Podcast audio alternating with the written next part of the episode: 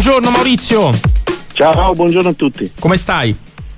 Bene, sono sul terrazzo al sole, quindi sto bene. Perfetto, tanta vitamina D per combattere questo Covid. Esatto, esatto. Alla grande, alla grande. Beh, oggi è anche un bel lunedì perché a parte il sole, eh, ieri si è un po' riaperto tutto il campionato. Ovviamente eh, forse il primo posto è, è cosa oramai eh, già stabilita, però con il fatto che l'Inter non abbia giocato e il Milan abbia comunque vinto, c'è un po' una parvenza di campionato riaperto. Ma io penso che i valori siano quelli, eh, che però questo sarà un campionato combattuto fino alla fine. Oggi tutti danno per morta finita la Juventus. Io ieri ho visto la partita, c'è da dire che la Juventus è anche abbastanza sfortunata in questo periodo, ha fatto ventuno tiri in porta, il Benevento ne ha fatto uno, ha vinto il Benevento con un tiro in porta, quindi non è normalissimo. Quindi secondo me il campionato è ancora, non dico aperto, però è ancora da discutere, da giocare, ci sono, può succedere di tutto. Guarda, io ho visto la Juve nel duemila perdere il campionato nonostante avesse sette punti di vantaggio a sette giornate dalla fine, quindi può succedere ancora tutto. Diciamo che non è ancora tutto uh, stabilito, caro Maurizio, anche certo. Se la classifica sembra uh, parlare chiaro. A proposito di classifica, da quando il Napoli ha abbandonato, è stata eliminata in realtà dall'Europa League, cinque gare, quattro vittorie ed un pareggio, media punti due virgola settantacinque, undici gol fatti, quattro subiti. Forse, forse, caro Maurizio, uh, c'è qualcuno anche uh, nella piazza napoletana che dovrebbe delle scuse a Rino Gattuso? Ma io penso che mh, la cosa più difficile, eh, ma nella quale si vede la differenza tra chi fa il dirigente e chi fa il tifoso, è commentare le vittorie, non le sconfitte. Le Beh. sconfitte hanno molti, eh, hanno un solo padre ed è l'allenatore.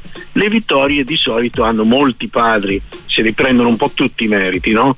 Eh, credo che ci vorrebbe un pochino più di attenzione nel, nel valutare eh, quello che ci ha detto la partita di ieri, quello che ci ha detto anche la partita contro il Milan sul Napoli attuale, è che il Napoli,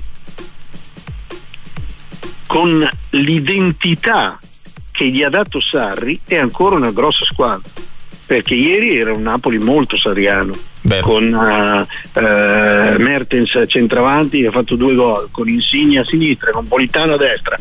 Cioè, quello che sento dire a volte anche in televisione da addetti ai lavori, ci vuole tempo per cambiare il D N A di una società, è una grossissima stupidata.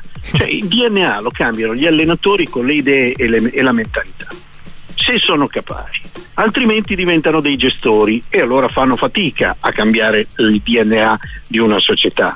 Eh, ieri ho visto un bel Napoli, ho visto un Napoli che ha palleggiato, che è stato efficace, che ha avuto un'identità che a volte in altre partite non ha avuto, e qui si potrebbe aprire un lungo discorso sul fatto che sono stati acquistati dei giocatori molto onerosi che finora non hanno dato quello che ci si aspettava, no? Certo, uno eh, su tutti, Victor Osimhen.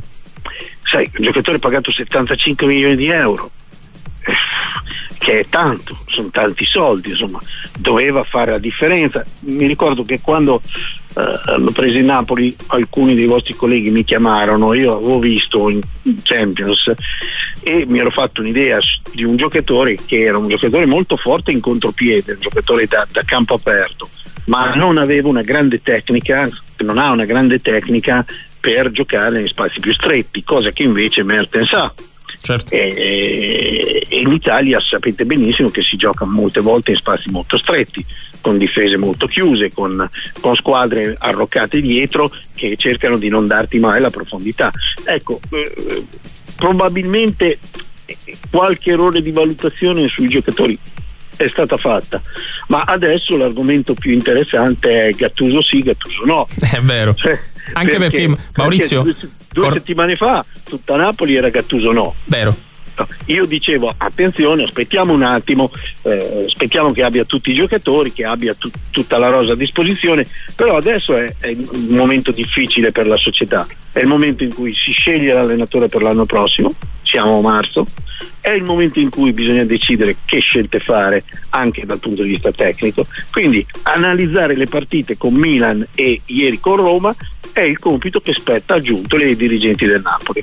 Maurizio, a tal proposito stamattina, stanotte anzi, è arrivato un tweet del presidente De Laurentiis alle due e cinquantatré di questa mattina. Eh, bravo, bravo Gattuso, brava tutta la squadra, avanti così, Forza Napoli sempre A D L. Questo mh, sembra essere, ecco, un riavvicinamento del, del presidente nei confronti della gestione Gattuso. Bisogna vedere se Gattuso si è, riavvicinerà Ecco. alla gestione De Laurentiis, perché come voi ben sapete quello che ha fatto un po' eh, scoperchiare il pentolone sono state quelle notizie uscite sulla stampa che Gattuso ha pubblicamente imputato alla società stessa, cioè certo. contatti con altri giocatori. Allora, conoscendo Rino, che è persona molto orgogliosa, molto per bene, eh, non so se dimenticherà E, e se potrà passare sopra questo, questo, questo fatto, questo, quella la cosa che è successa. Certo, oggi eh, alle prese anche con un probabile ridimensionamento del budget, visti i problemi causati dalla pandemia, De Laurentiis deve fare molte valutazioni, a mio modo di vedere. Cioè, è una situazione molto complicata. E, il risultato che Gattuso potrebbe raggiungere ancora la Champions League sarebbe il risultato che si era prefissato in Napoli all'inizio di stagione, e quindi avrebbe centrato quello che era l'obiettivo della società. Quello che però è più complicato da definire è il futuro. Il futuro dove può portare, con che giocatori, che tipo di business plan si può fare, eh, che investimenti richiede Gattuso sul mercato.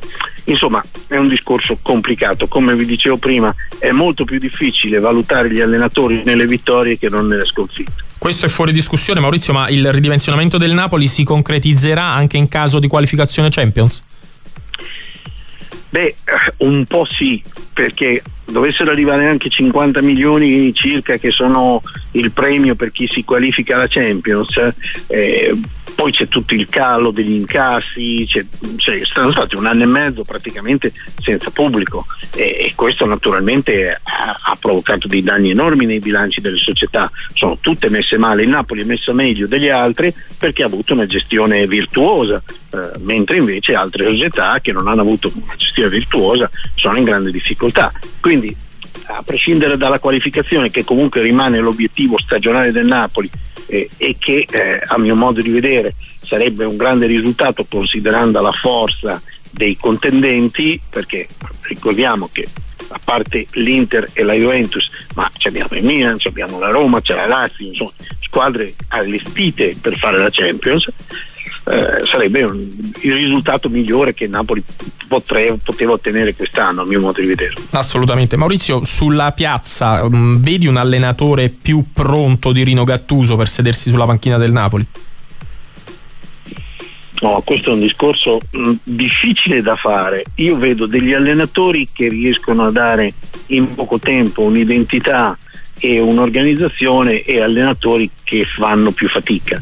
Eh, in questo periodo va molto di moda parlare per esempio di Italiano e, e di Juric. Juric, De Zerbi. Però poi io vedo eh, che nelle ultime quindici giornate eh, Ballardini col Genova ha fatto ventiquattro punti, Juric col Verona ne ha fatti diciotto, come Italiano con lo Spezia.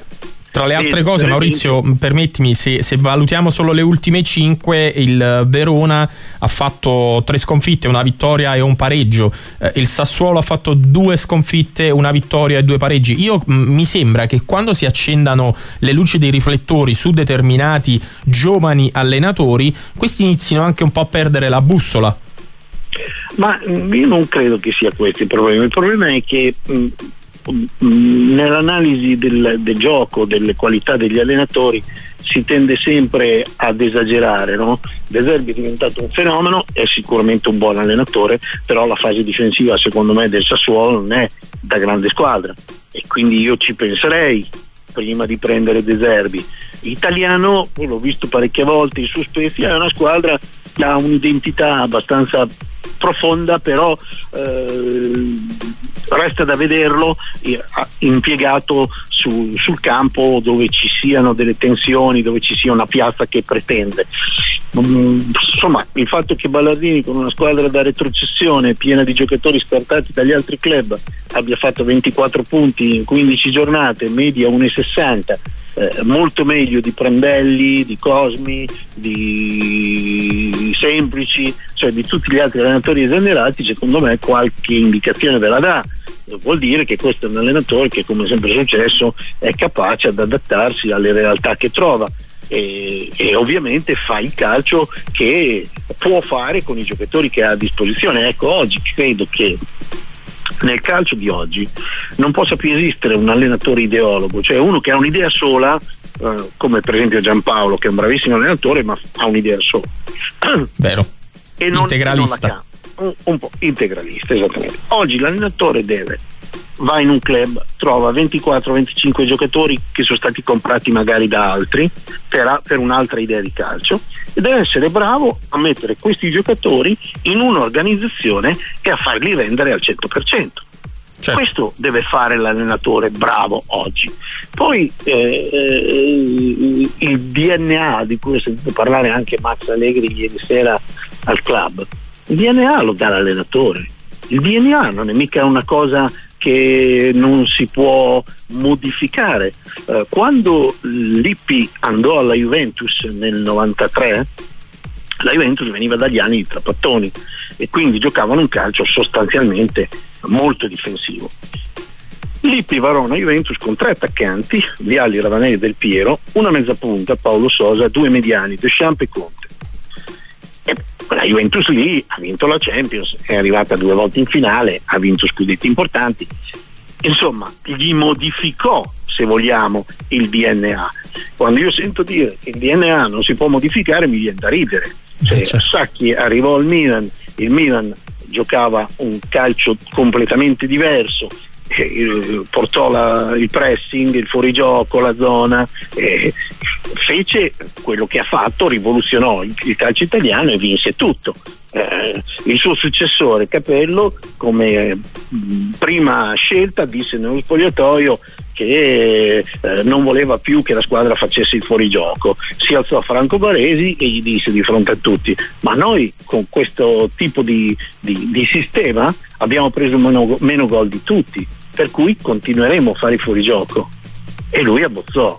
Cioè il D N A di cui si sente parlare spesso a sproposito eh, si crea col lavoro e con le idee. Nel Napoli si vede ancora il D N A di Sarri, tant'è vero che, che ha dato questo allenatore. Tant'è vero che ieri abbiamo visto un gol di stampo di matrice sarriana, il secondo, certo, ovvero il lancio a tagliare il campo di Lorenzo Insigne, certo, che eh, Politano ha poi spizzato per Mertens, la prima punta, che ha depositato a porta vuota.